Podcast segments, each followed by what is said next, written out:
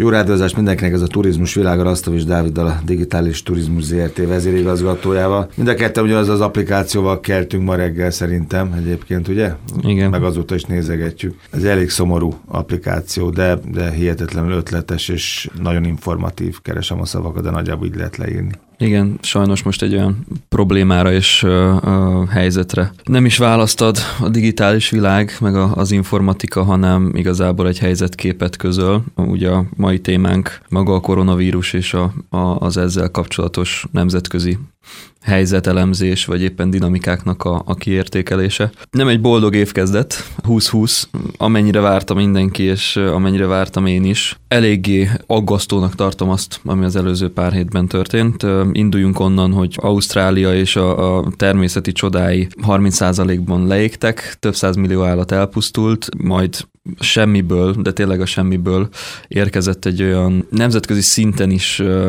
rendkívül veszélyes vírus, amihez a spanyolnáthát vagy a, a pestist mm, hasonlították a szakértők. Elég elgondolkodtató, hogy akár társadalmi szövet szinten, akár globális gazdaságot tekintve, vagy globális turisztikát tekintve, hova vezet minket ez, a, ez az évkezdet?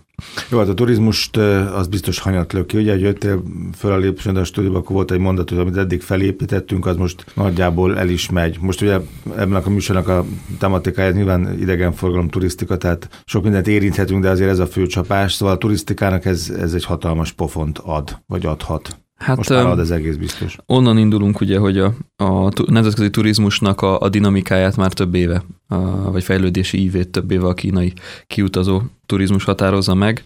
Ugye, ahogy felnőtt, effektív pénzügyileg a, a kínai közép az a réteg. réteg, és engedték őket utazni, úgy robbanásszerűen nőtt a kínaiaknak a, a beutazó kínai turisták száma Európában, ami nem csak számban, tehát érkezés számban nyilvánult meg, hanem a, az európai turizmus GDP-nek jó nagy részét ugye a kínai turisták költései. Tehát nem csak sokkal jöttek, de pénzük is volt. Igen, a költési erő náluk egy hihetetlenül magas érték. Tehát rengeteg pénzük van, már a középrétegbeli embereknek is, és amikor eljönnek egy évben 8-12 napra valahova, akkor nem igazán gondolkodnak azon, hogy mi mennyibe kerül. Főleg a luxus szegmens, tehát a 4-5 csillagos szállodák lesznek valószínűleg azok, akik megsínylik ezt a jelenlegi helyzetet, és egy adat a következő két hétre 20%-os visszaesés, tehát az előre látható lemondásoknak a száma az már 20% a 100%-ból, és még csak most indult.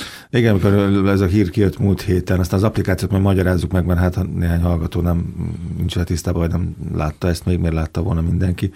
Szóval amikor múlt héten kijött ez a hír, a csoportos utazást megtiltják, rögtön akkor átgondoltam, hogy ez akkor azt jelenti, és most már igen, ugye ponttal azt jelenti, hogy nem csak bent az országban, ugye mindenféle ünnepségek alatt nem, nem nincsenek csoportos utazások, ezt megtiltják, vagy bizonyos helyeken megtiltják, hanem azt is, hogy kifele mondjuk szerveződjön Európába egy repülőgépnyi utas. Valami. Pontosan, hogyha azt nézzük, hogy a kínai kirutazó turisták hogyan utaznak, úgy van a statisztika, hogy 70%-a a kiutazó turistáknak három fővel indul el. Tehát, hogyha ezt végig gondoljuk, és 178 millió volt a, az elinduló kínai turistáknak a száma, akkor egy jó 130-140 millió ember most nem nagyon fog elindulni, hogyha marad ez a helyzet, vagy nem engedik meg nekik. És ha végig gondoljuk, akkor jobb is lenne, hogyha nem engednék meg nekik, mert amit, ami látszik, és visszautalva az applikációra, amit az elején említettünk, ez egy aktuális adott idejű hőtérkép arról, hogy a, a vírus hol jelent meg már a világban, és a hol, számban. Mekkora számban és a hordozó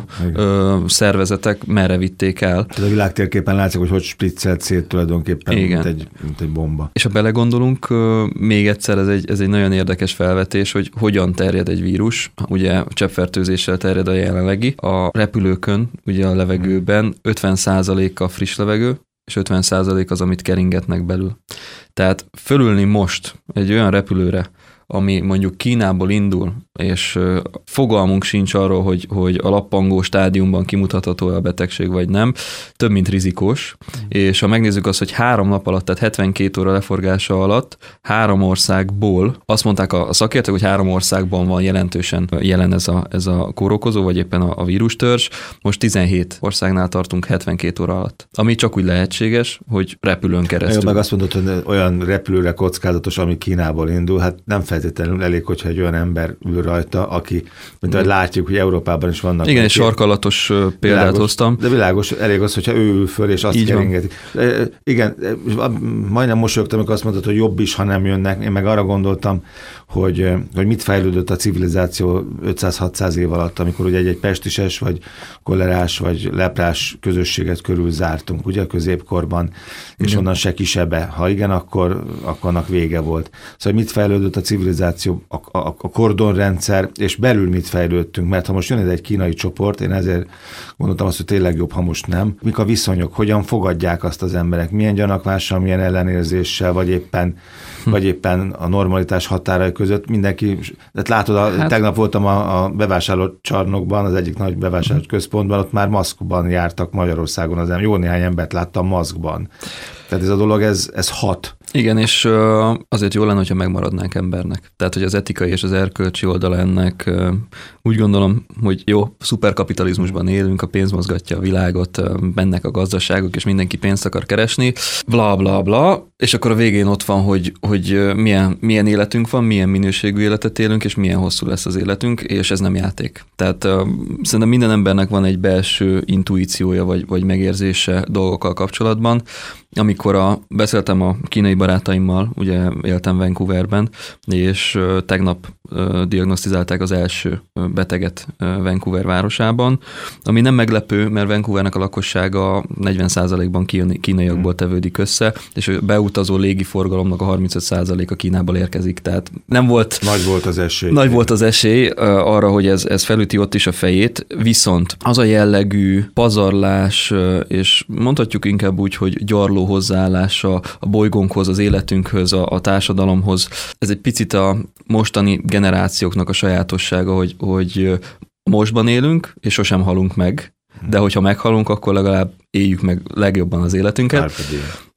Igen, és ezért gyorsítunk mindent, mindent azonnal szeretnénk, mindenből a legtöbbet szeretnénk, és ezek a kockázatok, a virtuális világ, tehát itt van egy visszacsatolás arra, hogy a digitalizáció, vagy, a, vagy az internet kora, és a technológia alapú ö, társadalom ö, sajnos ö, soft oldalon egy picit eltolódott olyan irányba, hogy, hogy nem mindig fogjuk fel a valóságot. Tehát megint ö, azt látom, hogy az emberek nézik ezt az applikációt, nézik a híreket, mindent elhisznek, nem néznek utána, de mindent elhisznek. Ha utána olvasnak, akkor bepánikolnak. Kutya, macska, kígyó, denevér, Igen, a legfrissebbet hiszem mindig el. pontosan. És látunk most képeket, és elborzadunk, hogy, hogy egy denevért ö, beletesznek egy levesbe egy kínai piacon. De emberek, ez nem mostani Mi meg dolog. nyereg alatt pusztítottuk a hús sokáig, úgyhogy és Igen. sok minden mást is csináltuk. Igen, de ez nem mai dolog, tehát nem most borzadjunk el ezen, meg amikor látjuk azokat a felvételeket, hogy Koreában a, a piacokon nem csak ö, csirkét esznek, hanem kutyát is esznek, ez egy létező dolog, ezzel szembe kéne nézni, és el kéne fogadnunk, hogy a világunk az olyan, amilyen, és talán azért jutottunk el idáig, és nekem az a, az a meglátásom, hogy valamit nagyon elszúrtak ott. Tehát ez, hogy így ki tud robbanni egy ilyen vírus, én nem biztos, hogy elhinném azt, hogy egy kígyóból érkezett, mert, mert elég fura, hogyha eddig nem érkezett, akkor miért pont most érkezik, miért pont egy, egy jelenlegi geopolitikai helyzetből pattant ki, vagy, vagy geopolitikai helyzet után csapta fel a fejét, és miért pont akkor, amikor tényleg a turizmus az aranykorát éli,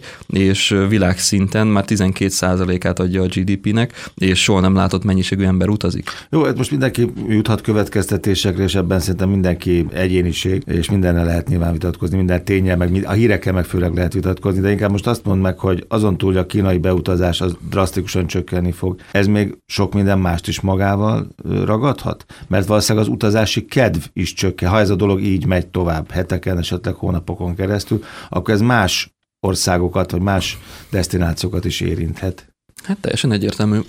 Én is terveztem, hogy megyek március elején Vietnámba és dél-kelet-ázsiai térségbe. Nem fogok. Nem fogok menni, mert nem azt mondom, hogy félek, de azt mondom, hogy felelős gondolkodással az ember nem keresi a bajt, és ez csak egy. És én tisztában vagyok a tényekkel, és nagyjából látom a, a kockázatát ennek a Tehát ennek nálad a, az átlag egésznek. utazó, az, azt hiszem, hogy előbb mondja azt, hogy nem. Mint Igen. Te. Tehát te inkább kockázatvállaló vagy. Ha te is így gondolkozol, az, akkor nagyon sokan gondolkozhatnak hasonlóképpen.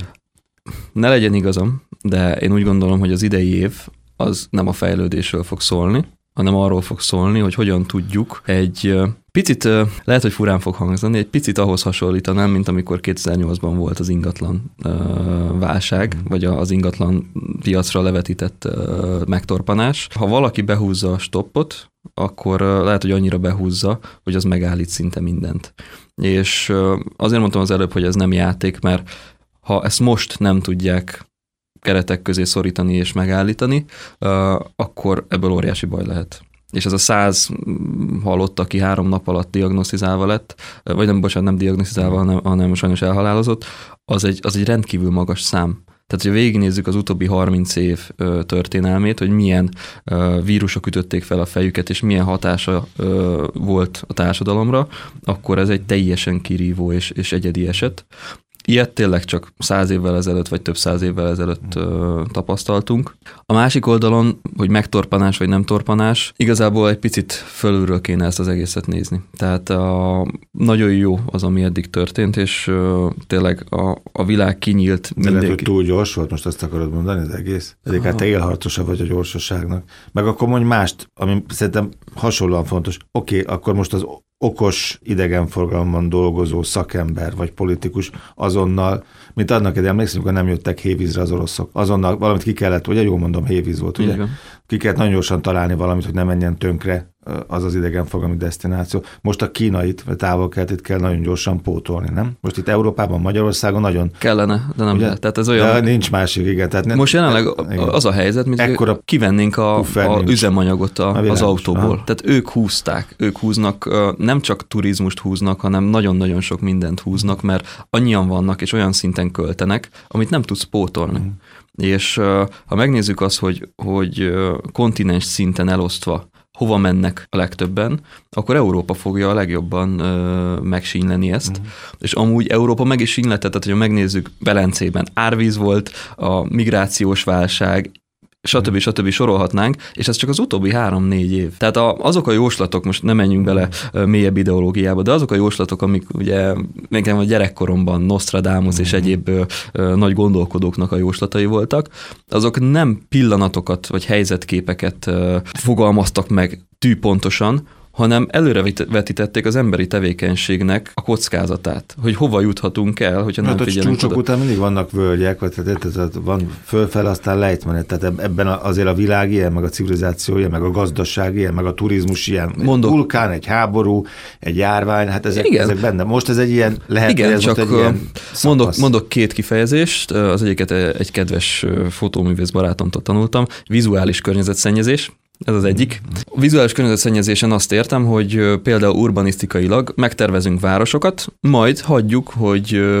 inkompetens emberek ö, olyan építményekkel, művészeti elemekkel, utcaképpel elrontsák, ami a teljes kohézióját elveszi. Tehát ez egy. És ezt engedjük. A másik a digitális kannibalizáció, tehát az, hogy úgy engedünk rá egy, egy világháróra embereket, hogy fogalmuk sincs, hogy hogyan kéne azt használni, ami effektív személyiségdeformálódást is okoz, másik oldalon pedig társadalmi szinten egy elhidegülést meg egymástól. Megveszély. Megveszély. Tehát, hogy a, a summa summarum a, a, az egésznek a lényege az, hogy megint eljutottunk odáig, hogy a saját tevékenységünknek a nem jól történő kontrollálása előidézett egy olyan helyzetet, amire jelenleg nem vagyunk felkészülve, és nem tudjuk befolyásolni. Vancouver az érdekes, ott azt mondod, a kínaiak 30-40 százalékát adják a lakosság.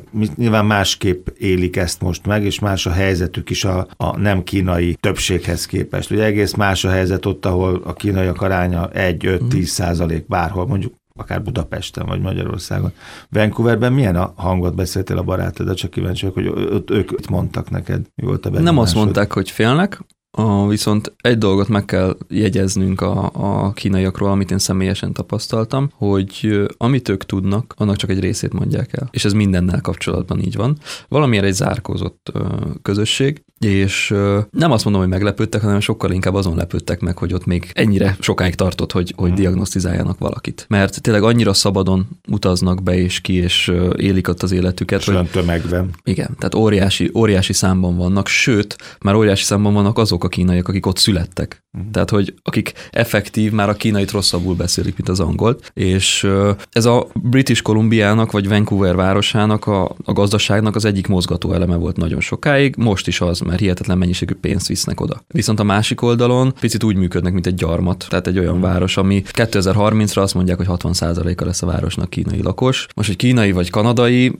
most dönts el bárki, hogy most uh, világpolgárok vagyunk, vagy nem. Uh, én úgy gondolom, hogy igen, és megtaláljuk a világon azt a helyet, ahol a, a, az életünket le tudjuk élni, vagy boldogok vagyunk. Viszont ugyanúgy, ahogy pár évvel ezelőtt nem szabályozták a be, beérkező pénzeknek a, a, a mennyiségét, vagy, a, vagy a, a, a elhelyezését, ugyanúgy nem szabályozták azt, hogy hogyan utazhatsz, miként utazhatsz. Nemrég beszéltünk erről, hogy a, az okos reptereknek mi lesz az egyik jellegzetessége. És ugye a fényfolyosó, ami a digitális DNS-ünket fogja leszkennelni. Oda az ott méri a testhőmérsékletet is. Most o, például hát, Vancouverben ezt mérik, ott naponta nem tudom, százezer. Erről nem, erről nem beszéltem, nem, uh, viszont az biztos, hogy bankokban nem. Uh-huh. Tehát az egyik barátomnak a, a, a szülei ott vannak kint, tegnapi információ pont a Marci mesélte, hogy megérkeztek, és senki nem nézett semmit. Azért bankok elég közel van Kínához, tehát hogyha ott nem vagyunk felkészülve, vagy nincsenek felkészülve erre a gócpont közelében, akkor hol kéne felkészültnek lenni? Nem Európában, Persze, Európában meg fogják tenni a lépéseket, mert nem akarják beengedni ide ezt az egészet. De látjuk azt, hogy a, a rendezetlen társadalmak, vagy a rendezetlen... Uh, vagy másféle rendezettséggel bíró társadalmak. Igen, azok hogyan állnak ehhez a kérdéshez.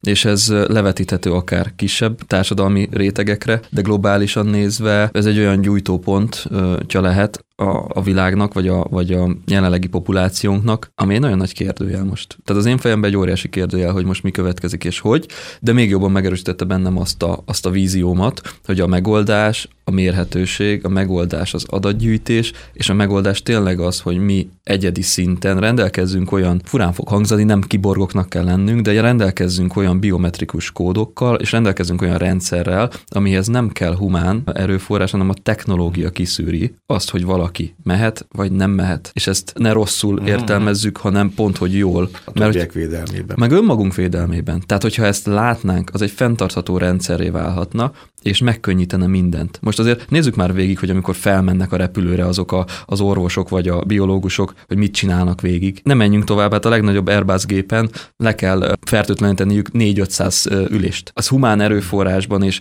időben és, és mindenben ez egy, ez egy borzasztó nehéz feladat. December végén optimistábbak voltunk már, ami a 20-20-as számokat illeti. Meglátjuk Rasztos Dávid, a Digitális Turizmus ZRT vezérigazgatója volt a turizmus világának a szakértője vendége, jövő találkozunk. Köszönöm szépen.